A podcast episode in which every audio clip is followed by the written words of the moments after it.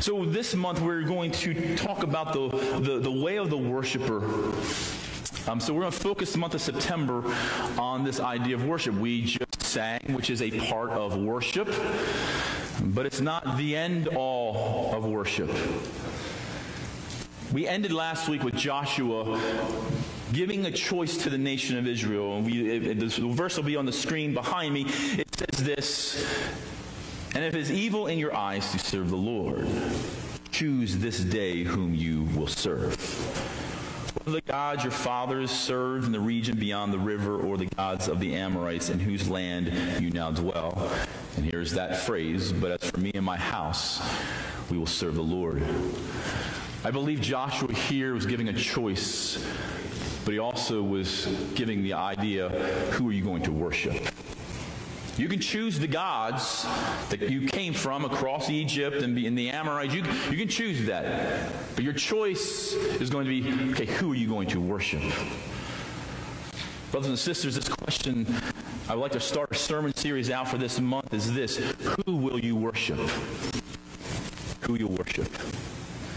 Some food, some food for thought this morning.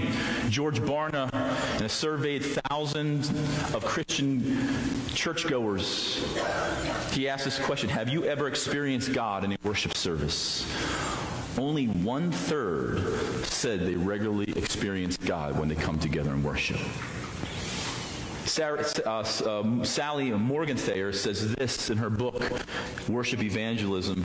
The most significant benefit of a worship service is connecting with God. It does not matter how chatty and interesting the interviews are in a service, meaning some churches have interviews and have some nice dramatic things happening, how captivating the dramas are, how stunning the soloist, or how relevant the message.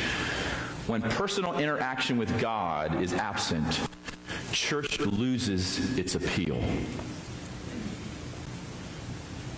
Let me ask you this question. When was the last time that you experienced God's presence in a worship service?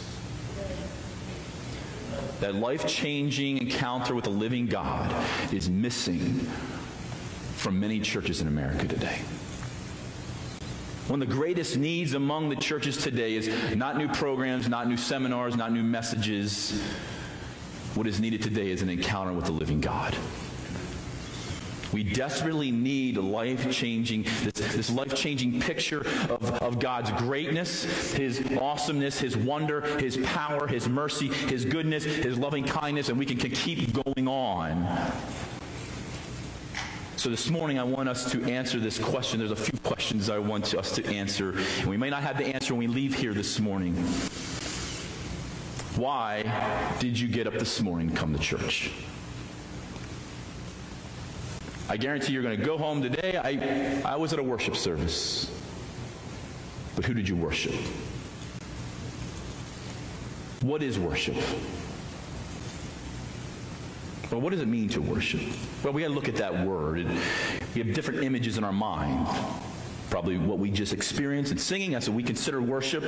Sitting here listening to a message. There's probably a lot of images in our minds.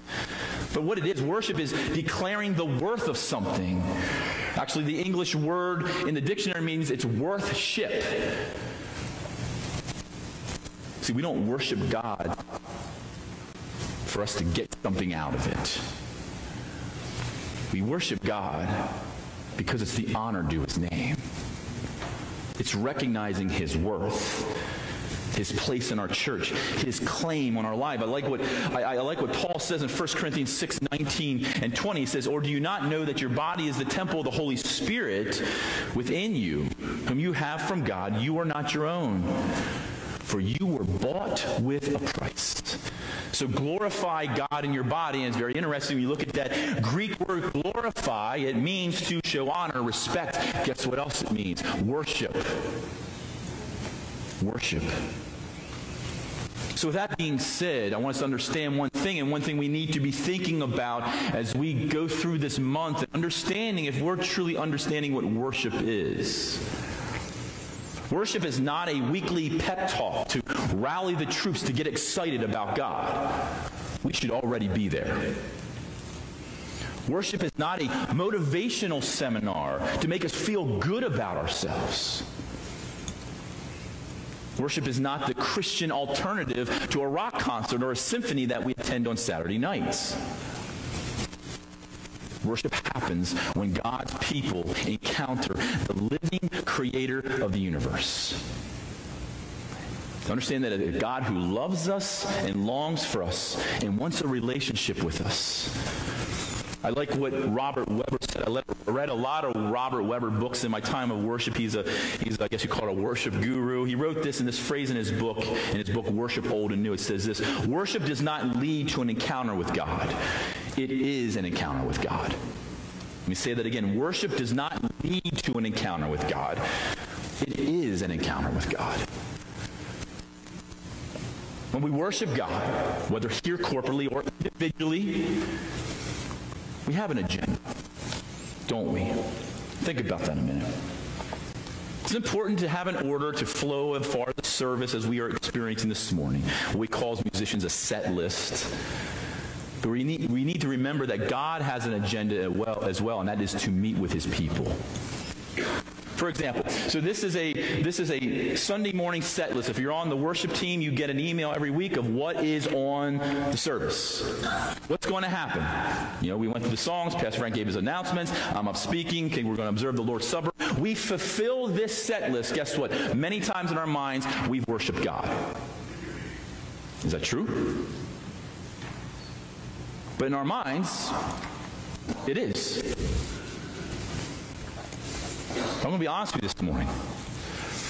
You know, here's some questions to ask ourselves. And I'm, I've struggled with this this week. This was convicting to me, being involved with worship for 25 some years. Played every venue you can think of, played every style of music, led many, many people in worship. And here's the questions I have to ask myself.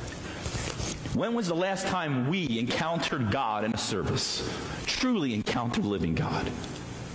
When was the last time you left a place of worship, worship speechless because of how great and glorious God is? That you just couldn't talk because you were overwhelmed of who God is.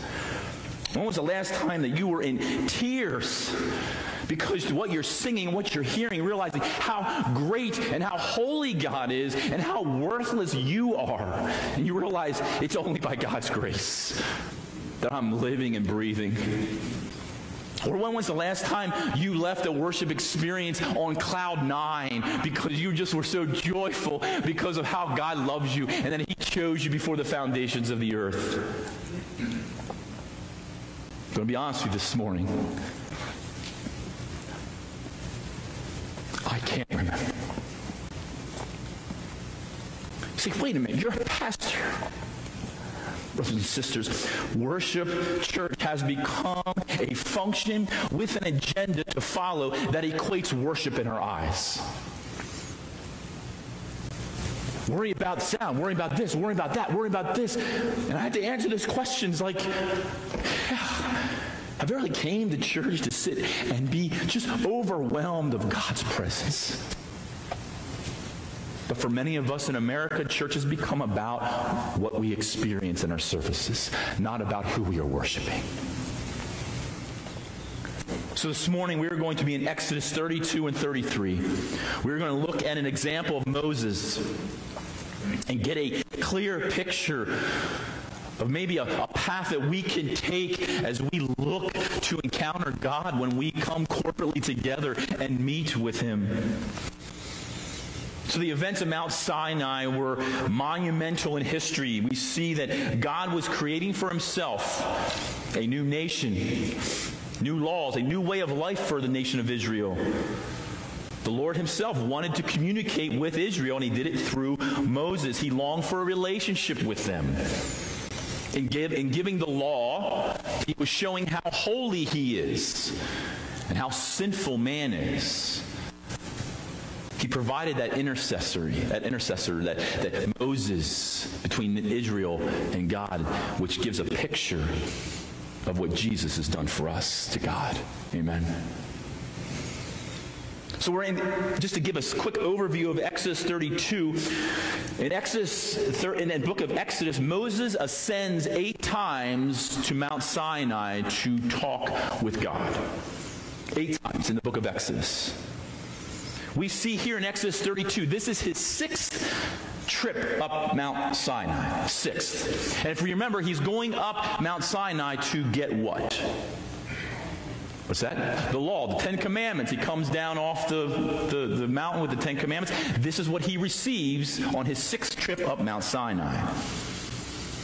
He comes down the mountain. If you look at your the title of your Bible there in that chapter, what to say? The golden calf, right?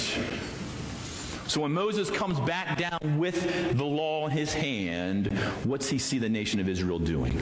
They are worshiping this golden calf that was made by Mr. Aaron of all the gold that they received from Egypt, and they erected this golden calf. See, they did this because there was a time lapse. Moses did not come down off that mountain. Now, the book of Exodus tells us it, he was prolonged in coming down. He was up visiting God much longer than what they anticipated, the longest of his visits. And he comes down to see this happening with the nation of Israel. So we see Moses coming down, experiencing this, turning right back around in Exodus, Exodus, Exodus 33 and heading back up for his seventh ascent to Mount Sinai. And he's going up to make, to make things right with God and the nation of Israel. And so that's where this passage leads us, leads us, Exodus 33, 1 through 6, just to kind of give you the backstory. That's where we're at. He came down off the mount with the Ten Commandments. He sees the golden image. He goes back up because the nation of Israel has been worshiping a false idol. And he goes back up to make an accessory to God from the nation of Israel. So that's where we are at right now. Verse 1, chapter 33. The Lord said to Moses, Depart Go up from here, and you and your people, whom you have brought up out of the land of Egypt, to the land of which I swore Abraham, Isaac, and Jacob, saying, To your offspring I will give it. Verse 2. I will send an angel before you. I will drive out the Canaanites, the Amorites, the Hittites, the Perizzites. I said Perizzites, not parasites. Um, Hivites and the Jebusites. Verse 3. Go up to a land flowing with milk and honey. This is the land God had promised the nation. Look at, but I will not go up among you, lest I consume you on the way, for you are a stiff necked people. God's anger against the nation of Israel. Look at that word consume. Listen, I'm not going to go with you because I might just consume you. You think someone's pretty angry when they say those words? God is a holy God. His anger, he, through 32, chapter 32, if we go back there, he, he didn't even claim his people to be his people. You see words like he told Moses, your people, when you brought them up out of Egypt. Verse 7, these people, he was, God wasn't calling them his people. He says also in verse 10, I will make you, Moses, a great nation. I'm ready to start over here because of the sin of Israel. Do you see where God's at right now with his people? He says, listen, I'm going to send an angel. You're going to get your land. But you know what? I'm not coming with you because I just, I'm, I'm ready to consume you. Look at verse 4. When the people heard this, when they heard that God wasn't going to be with them because of their sin, that word disastrous there, because the people heard the disastrous word, that means troubling, displeasing word or news, they mourned. And understand, when we see that word mourn in our minds through our Sunday school growing up, some, some people are crying. No, this is weeping. This is crying. Ever seen been with someone who has been mourning and, and, and weeping? This is what they're doing. They are lamenting because of this news. And no one put on his ornaments. Circle that word ornaments there. Now, if you're like me, I heard the word ornaments. What's the first thing that comes to mind? Who's at Christmas? Yes, that's what I did. And so you can imagine me sitting there reading this passage of scripture, studying it, and I'm thinking, okay, did they literally, like, like Christmas ornaments, put ornaments on their garments? That's what I thought. Sorry, just, that's my, where my mind went. But ornaments, really, some of you are wearing ornaments today. It's accessories. Okay, bracelets, necklaces, brooches, um, anklets, shawls, satchels, rings, fancy golden rings. that represented the worship of Egypt. So when they would worship even God, they seen the Egyptians getting all dialed up to worship their gods. Well, Israel, the Israelites followed suit and they put on all these ornaments.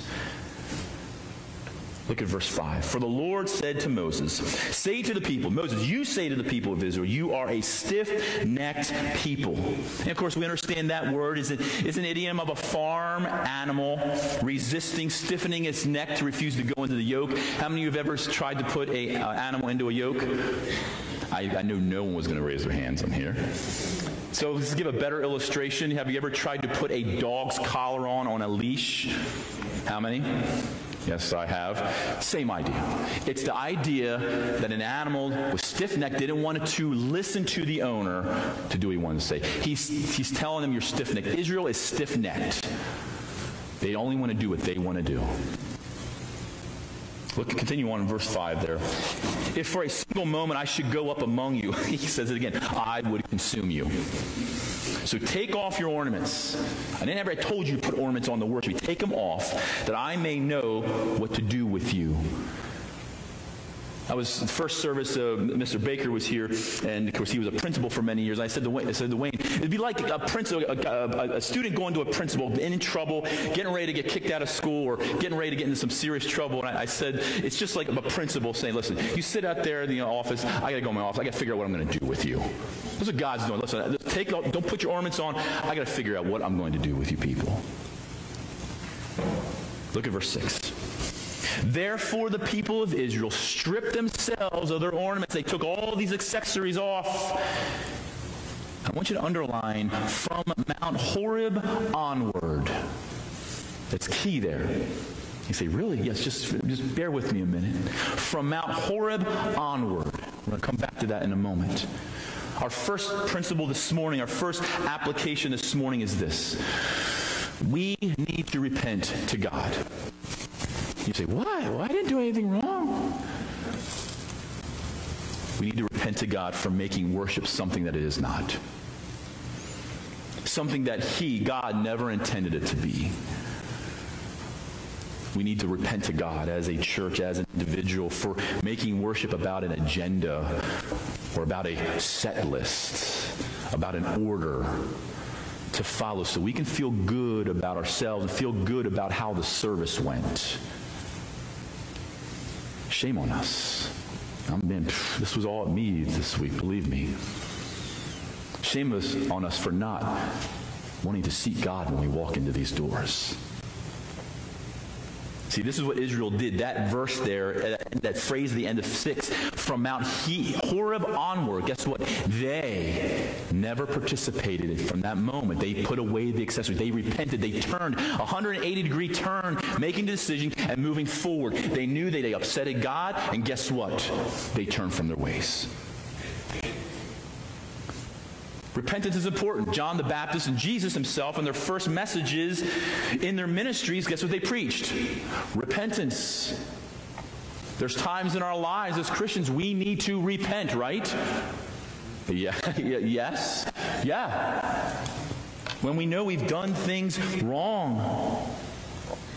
Church, we will never encounter God in worship if we only seek to please ourselves in worship. What's that mean? All the things that you have an idea about of how you want things to go, how things should go in church, how things should be done in worship, it's all about you.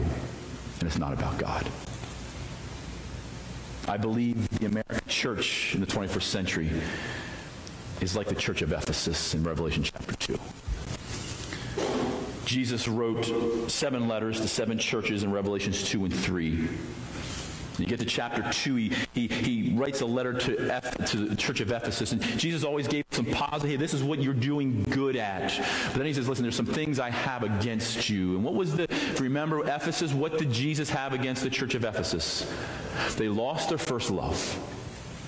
See, the church of Ephesus, history tells us, they were busy doing good things. They were not living in sin. They, they were doing church stuff. What Jesus say? But you lost your first love. You're forgetting about why you're doing these things. I love what Paul said to the Christians in, in, in Philippi, Philippians 3.10. He says, that I may know him and the power of his resurrection and may share his suffering, becoming like him in his death. When we come into a worship service, now worship is 24 7. I'm just taking the subject of corporate worship this morning. Do we come in seeking to know God more? Are we ready to confess our sin of apathy, our sin of self centeredness in regards to our worship to a holy God? So let's continue on our story. Verse 7 through 11, quick overview here. Moses now is gets his tent of meeting. He pulls it out of the camp, and this is where the pillar of the cloud of smoke comes. That's God's presence. Look at verse 9. When Moses entered the tent, the pillar of cloud would descend and stand at the entrance of the tent, and the Lord would speak with Moses. And when all the people saw the pillar of cloud standing at the entrance of the tent, just look at, look at this worship service all the people would rise up and worship, each at his tent door. I would love to have a glimpse of that. Would you? I just really would. See the pillar of cloud go to the tent of meetings, and every one nation of Israel stand out of their tent, and when they see that, they worship. Look at verse 11. Thus the Lord used to speak to Moses face to face as a man speaks to his friend. When Moses turned again into the camp, his assistant, who was it? Our boy Josh? Yeah, Joshua, the son of Nun, a young man, would not depart from his tent. And we just went through the book of Joshua. Moses would speak to God face to face. Now, we need to understand what that means because no one could see the face of God and live. Exodus 34. So we have to go back in our biblical hermeneutics and our interpretation and look at the culture, look at the word. So face to face in the Hebrew means mouth to mouth. That does not help us at all, does it? It does. I thought CPR. Okay? So we have to dig a little bit deeper. All that's saying is Moses and God had a conversation like you and I would have a conversation word for word, hearing each other, talking to each other, face to face, mouth to mouth, heard every word, communicated. Because if we go to Exodus 34, if we were to continue studying in this book, Moses ascends for his final time to Mount Sinai, and he asks God, God, I want to see your face. And what's God say? You can't see my face and live. But he allowed God to see his back. And you remember when he came off the mountain his final time? What was his face like? Glowing, shining, that they actually had to put a veil on his face. Can you imagine having that opportunity to talk to God face to face like that? Just having a conversation? Guess what? We can. We can. He speaks to us through His Word through a spirit that lives within us? How do you talk? How do you approach God? How do you talk to God? Like an ER doctor? Oh, I'm hit. I'm bleeding somewhere. You only go to God when there's a problem. Or you talk to God like we get pulled over by a police officer. Kind of have everything together. Well, here's my license and registration. Here's my PBA card. I usually don't go 90 and a 40 mile an hour, but you know, just I, am a pretty good citizen. I pretty I follow all the rules, just like the Pharisee was in Luke 18, who stood before God as the tax collector over there and poured his heart out before God. And the Pharisee said, "What? I'm not like this guy. I fast. I give my tithes." To come to God like we have it all together. Or do you talk to your talk to God like you would talk to your mother-in-law, begrudgingly? I don't do that, do I? No, good. All right. How do you talk to God? How do you approach God? Well, we should come to God because He's our friend. He's the holy God who sent His Son Jesus so that we could have a relationship with Him again. Church, we need to repent and ask God for forgiveness because we, the way we have treated him is horrible. Our worship services are about us for the most part. Number two, not only do we need to repent, I think what helps this, do we have, we need a hunger for God. Do you, do we have a hunger for God? Look at Moses ask God, Exodus 33, I want us to look at verse 13 as we continue down through the story. Now, therefore, if I have found favor in your sight, please, and circle this word, show me your ways. Circle show, and then that I may know, circle know, know you in order to find favor in your sight. First, Moses asked, Show me your way. That word show there in the original language means to find, to reveal, to make it known. So Moses was asking, I want to become more deeply and intimately acquainted with you, God. Perceiving and recognizing and understanding more strongly and clearly who you are, that I may find favor in your sight.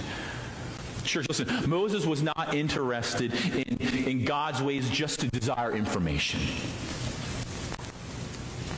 He was a heart, he had a heart of worship.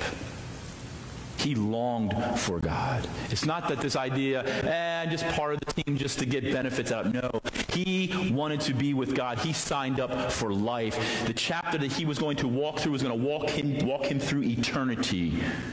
He's in this all the way. It was his way of saying that I want to be more progressively, more intimately acquainted with you, God. He wanted to experience God every day of his life that I may know. That word know there means reveal. Moses hungered for God. Moses longed for God. Moses realized there was nothing else in the world that would compare to being with God. So let me stop for a moment. Let me ask some more questions for us. Do you realize that you can experience God's grace become a believer, saved, being a Christian, as we call it, without experiencing His presence? Think about that a minute. We have our ticket to heaven. We're going to heaven. But our whole Christian life, we've missed out on experiencing God and His goodness and His greatness because we are busy doing our own thing. We've lost our first love. You know the dates, you know the facts, you know the figures. But do you really, really, really, really know the one who gave himself for you? Know him. As Paul says, I want to know you in the power of your resurrection. Our churches are filled with people like this. I believe they're believers. I believe they're saved but they really have not truly encountered experienced, experienced God in their life in the sense of they can walk in the grace of God, understanding that He is everywhere. He is that, that He is part of their life in every aspect of their life, not just walking in the doors of church or not just when you open the Bible, but God is with you all the time. In church, sometimes as Christians, we miss out because we are worried about us. We're worried about what people think and we don't encounter God in worship. Ask yourself those questions. When you come into the doors of a church service, into a worship service, in your personal devotions, what are you looking to achieve? I can't answer this for you.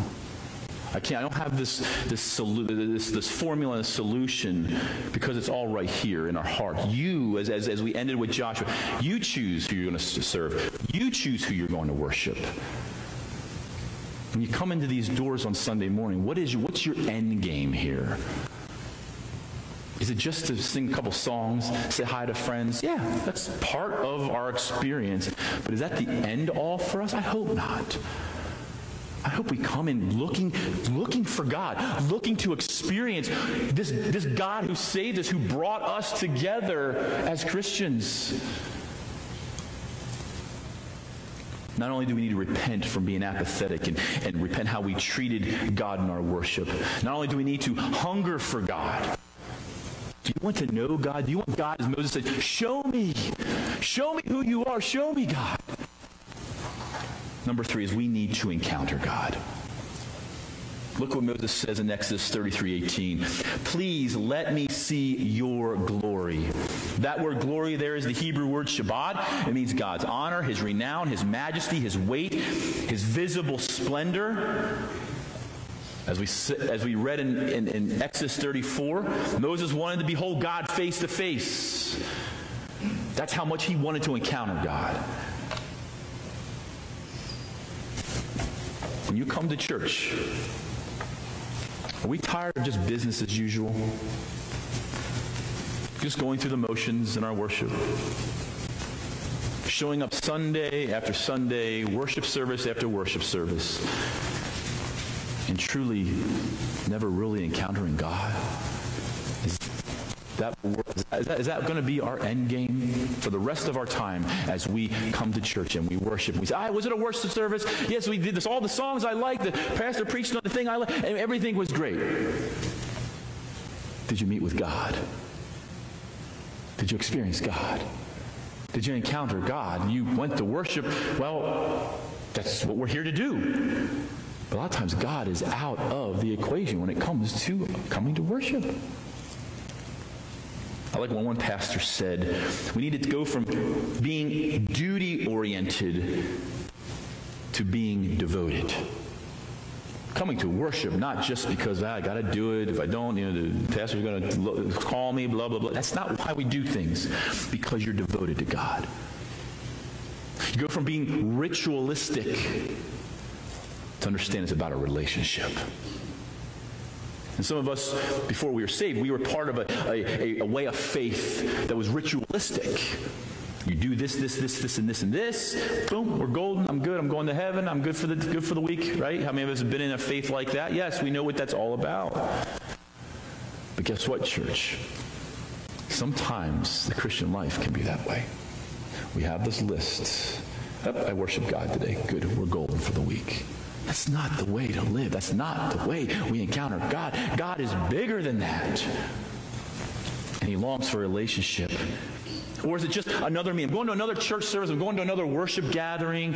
Or is it when you come, you, you leave here changed because you met with God?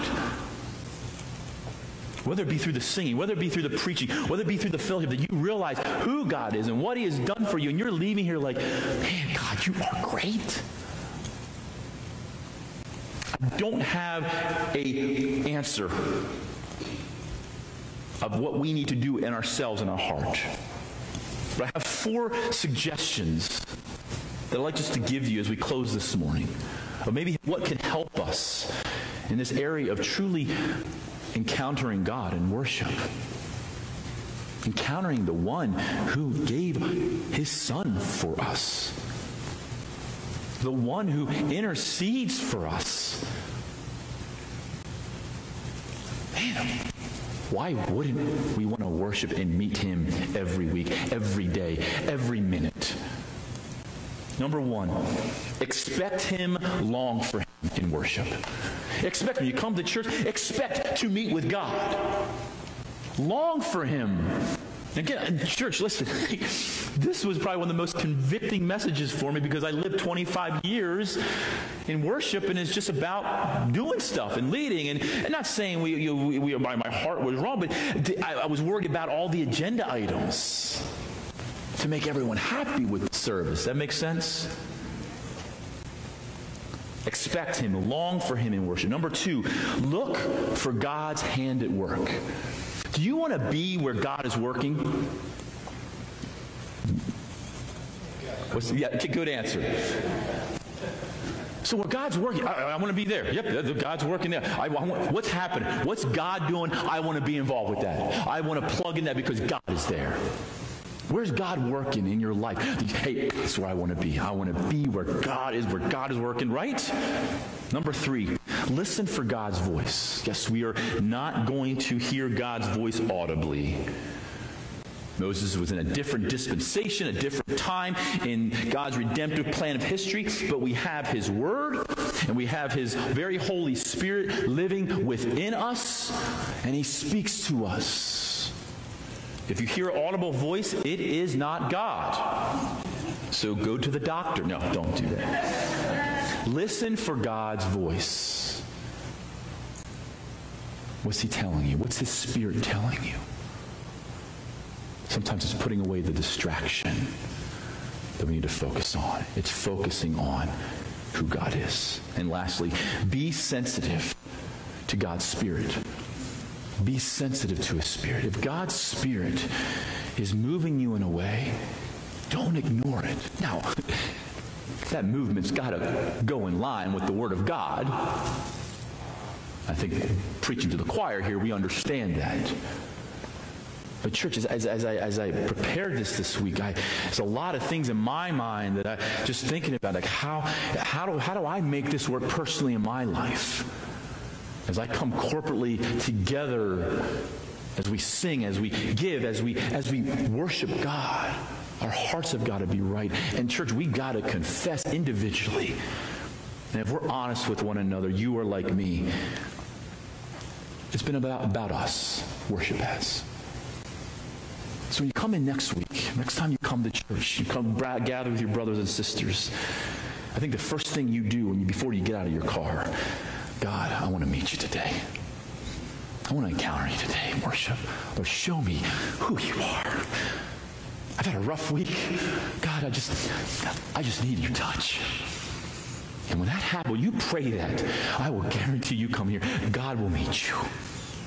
Don't worry about the chairs. Don't worry about man. Just stop worrying about all this other stuff that we always worry about and come and focus on the creator of this universe who saved you. And so hopefully this month we're going to learn some things we can apply to our lives and how we can better come prepared in the idea of our worship. It's not about a set list, it's not about an agenda. It's about coming before a holy God and giving him the honor that's due his name. So, if we were going to follow our old way of thinking in the area of an order of service, we would say right now we're going to transition into communion. See, I know all the buzzwords. I, I, that was my. That's what I did. You just transition. Oh, this was a nice flowing service. Everything worked good. But guess what? This whole this whole meeting, this gathering, as we call it, it's worship. The whole thing, because the focus should be Jesus. So, as Pastor Frank says, we are going to going to um, observe the Lord's Supper. And as your pastors have said many times before, many times we've just tagged the Lord's Supper onto a service. And okay, here it is, let's get But it's, this is all worship. This is all worship. Just think about what we did today. You, you come this morning, you've, you fellowship with brothers and sisters, people who are, who are blood bought sinners, who, who, who are going, you're going to be in heaven with someday. And you, you sang songs that, that proclaimed who God is and what He has done for us on the cross of Calvary. Hopefully, you were encouraged from God's word. Hopefully, God's speaking to you in, in, in, your heart about what you heard.